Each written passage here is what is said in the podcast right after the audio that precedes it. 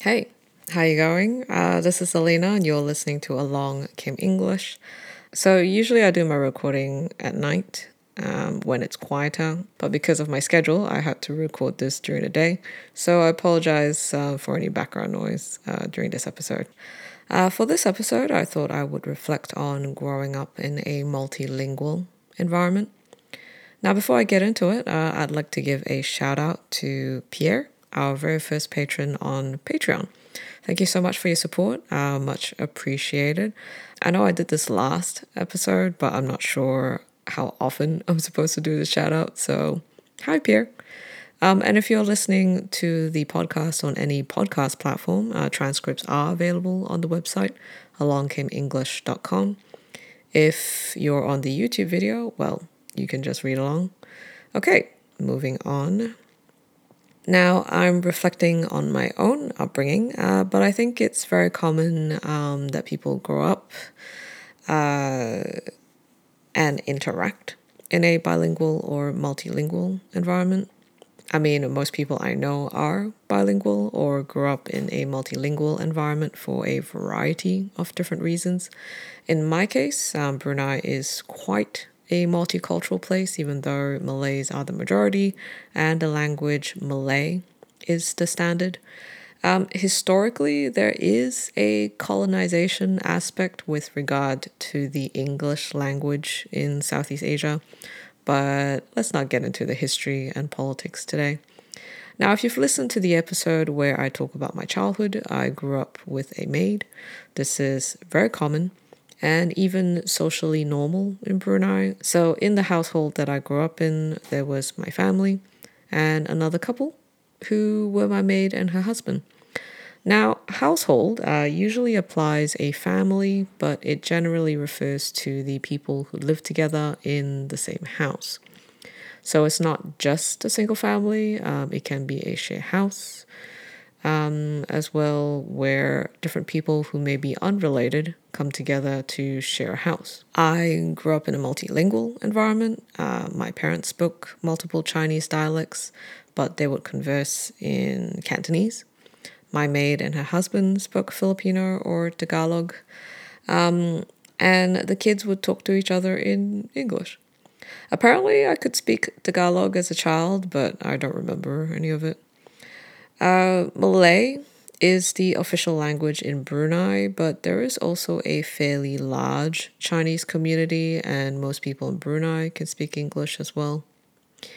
And although I have some ability to speak Mandarin and can understand a little Cantonese, I have no confidence whatsoever in my ability to speak a second language fluently. Um, English is my native language by default, and this is the language that I find easiest to communicate with. Um, I understand a fair amount of nuance in the language. Uh, nuance means subtle distinction or subtle differences. Um, this is the language I think in. Now, usually with people who can speak multiple languages, um, I would say it's rare that they can speak all languages at the same level of proficiency. Um, often they are better at one over the rest. And people who are learning a new language will often measure their proficiency against their native language. However, um, in my personal experience, or I guess my experience growing up, um, I've observed that people who can speak multiple languages uh, use them according to their function or purpose or situations. So, if I take my dad, for example, um, my parents conversed in Cantonese and he would speak this to my other siblings. So, Cantonese is used for family. My dad spoke Mandarin with his friends, um, so Mandarin is used for personal use. Um, he spoke in English for business. Uh, I don't think his English is great, but he used it for professional purposes. And if I think about it, I guess this is the reason why my dad and I have language barriers um, because he doesn't really speak English on a personal or family level. Anyway, um, let's take my sister as another example. Uh, she speaks English in her immediate family to her husband and her children. but she speaks Cantonese with my parents. Uh, she speaks Hokkien, which is another Chinese dialect, uh, with her father in law.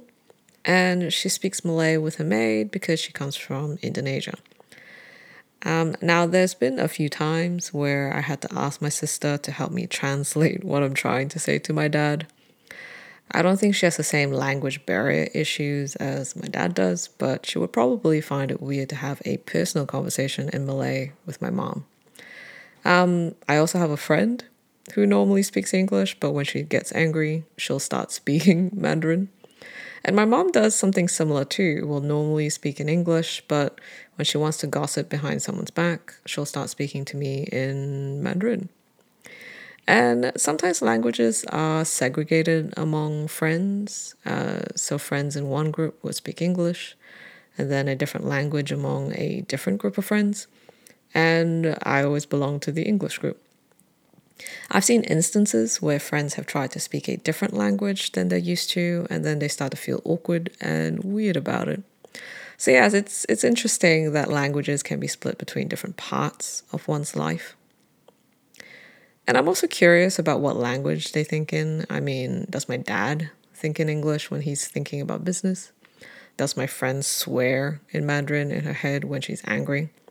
I mean, obviously, people have different ways of thinking in their head. Uh, some hear words, some visualize, some conceptualize. Now, I tend to visualize interactions or activities, but when I imagine myself talking, I will hear the words in English. I have heard that for people who are deaf, uh, they see the words as opposed to hearing them in their head. Uh, personally, I don't typically think in Mandarin unless there's something I'm trying to translate and I don't have the words for. It's kind of like when I try to look for a file on my hard drive and I try to and I try to search with keywords or go through uh, different folders in my head, um, but it's not always successful. But even then, when I speak in Mandarin, I can speak without hesitation if it's a very simple exchange. If I don't have the words, uh, that's when I hesitate and have to think about what I say.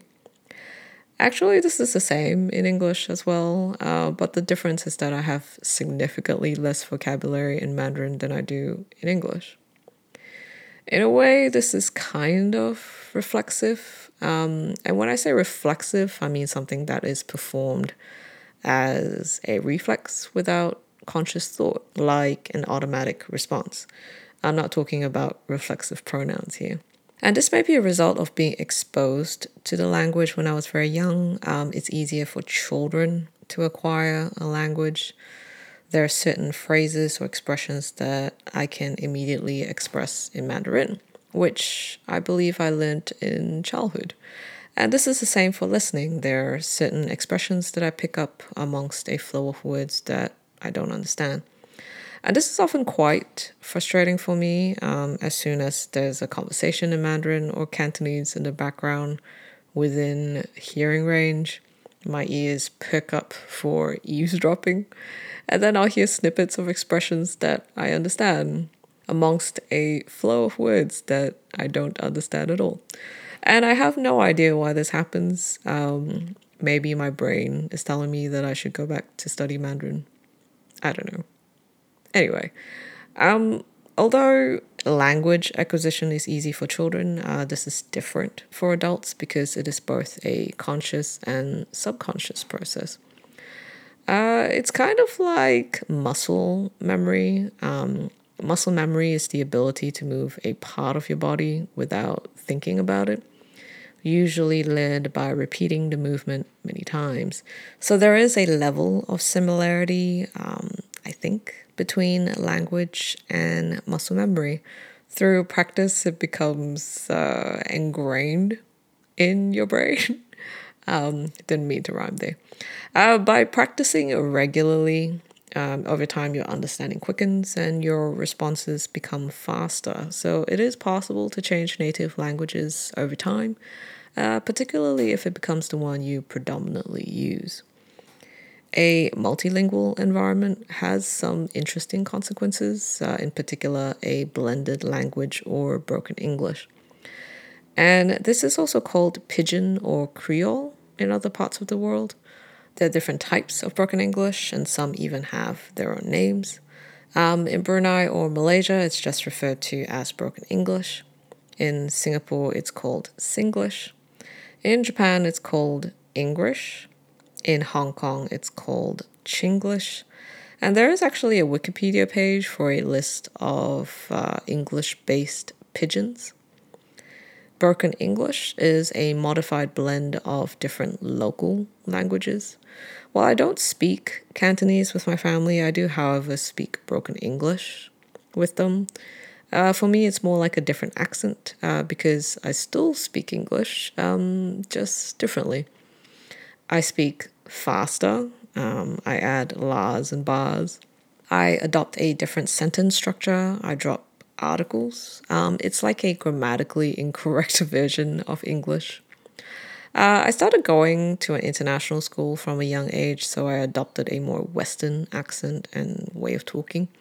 And when I was younger, I would subconsciously start talking broken English when I interacted with people who spoke this way.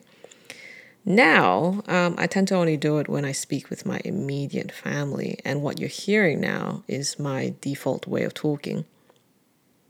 Um, apart from broken English, um, I have noticed that there are times when people speak a language and then throw in snippets of a different language. I remember when I was learning Japanese for a year, I would speak English and then occasionally throw in simple Japanese words. I guess this would be considered broken English, but it's not really a local language. Uh, it's more a consequence or result of my own situation. I also had a Polish colleague um, who uh, experienced some, something similar. Um, she only learned English after moving to Australia. And she told me that when she spoke Polish after that, uh, she would often throw in English phrases, so it became a blend of Polish and English. There is also an aspect of social identity that is associated with broken English. Uh, just like languages, it can be cultural and it can reflect certain cultural values if you speak or sound a certain way. So, for example, on the Wikipedia page for Broken English, the younger generation of the Maori in New Zealand adopted Broken English as a way of asserting their own sense of cultural identity, even though they're more proficient in English than the previous generation. As for me, um, sounding the way that I do. Um, I'm not considered local in Southeast Asia, even though I grew up there. I mean, I left Brunei a long time ago, so this this is not really a regrettable situation. And I think it's become quite common for people to move overseas these days, so it's not surprising anymore when others find out that I'm actually Malaysian. And I have come to realize uh, fairly recently um, in some places, a Western accent is associated with a level of awe and maybe even prestige. Uh, when I taught briefly in Malaysia, um, students were quite direct about not wanting a teacher with a local accent, which is quite unfortunate, I think, because, you know, accents don't determine if a teacher is good or not. And I've also come across academic journals where Western accents are often desirable in teachers and non Western accents are often looked down on. There is a phenomenon where people who normally speak broken English would try to adopt a fake Western accent even though they have never spent time overseas or um, they don't have friends or family who are from overseas. Um, obviously, it comes across as pretentious, but it happens. There's a video created by a Malaysian YouTube channel called The Ming Thing that uh, really captures this well. Um, the video is called Your Accent Come From Where? Um, as you can probably tell, that's uh, uh, that sentence structure is um, broken English. Um, there is a scene where the girl who has been speaking in a really bad Western accent, picks up a phone and starts talking to a mom in broken English. And that's pretty much what happens to me when I speak to my family. Um, I do that. Anyway, uh, a fake accent is something that is often made fun of, um, especially if they sound unnatural. On the other hand, um, accent acquisition is actually quite common. Uh, this happens when you unconsciously mimic the sounds around you, uh, particularly if you've moved to a different environment or uh, spend time with people with different accents. Um, so your accent changes quite naturally. I would say my accent is a blend of all my language influences uh, my family, my teachers, my education, the countries I've lived in, the friends and colleagues I've spent time with. Um, I've also heard instances of uh, people who adopt the accent of the person they're interacting with almost immediately. I remember I was on a plane once and there was a conversation going on in the row behind me. I think it was an Australian girl and two Irish guys. And throughout the conversation, she started picking up Irish pronunciations and was apologizing for it. I guess anyone who goes away for a few days and then comes back with a different accent is going to get raised eyebrows for a while until their until their accent returns to normal again. Raised eyebrows uh, is a facial expression to express surprise or mild disapproval. Um, you know, like the emoji. Now, I don't know if you've heard of language interference or language transfer. Um, I'm sure if you're bilingual or multilingual, you've probably noticed that one language that you speak is affected by another language that you speak. This can be with sentence structures, uh, certain pronunciations, articles, conjugations, etc. And broken English is pretty much a result of this. It's basically a mashup of different local languages with different language features uh, into one. Um, mashup is an informal way of saying a mixture or a combination of two or more things. A lot of sentence structures that I use when I speak broken English is more similar to Chinese than English. There are positive and negative transfers. Um, of course, positive transfers tend to be overlooked because people are more conscious of the mistakes, right? But if you're learning a language that is similar to something you're, already fluent in, um, learning is significantly easier than another language that's completely different. So, for example, French is quite similar to English, but Chinese and English are completely different. I had a student whose native language was French, and he would often anglicize French words because there are a lot of similarities between English and French. Uh, so, anglicize is a verb that means to make or become English. Yeah.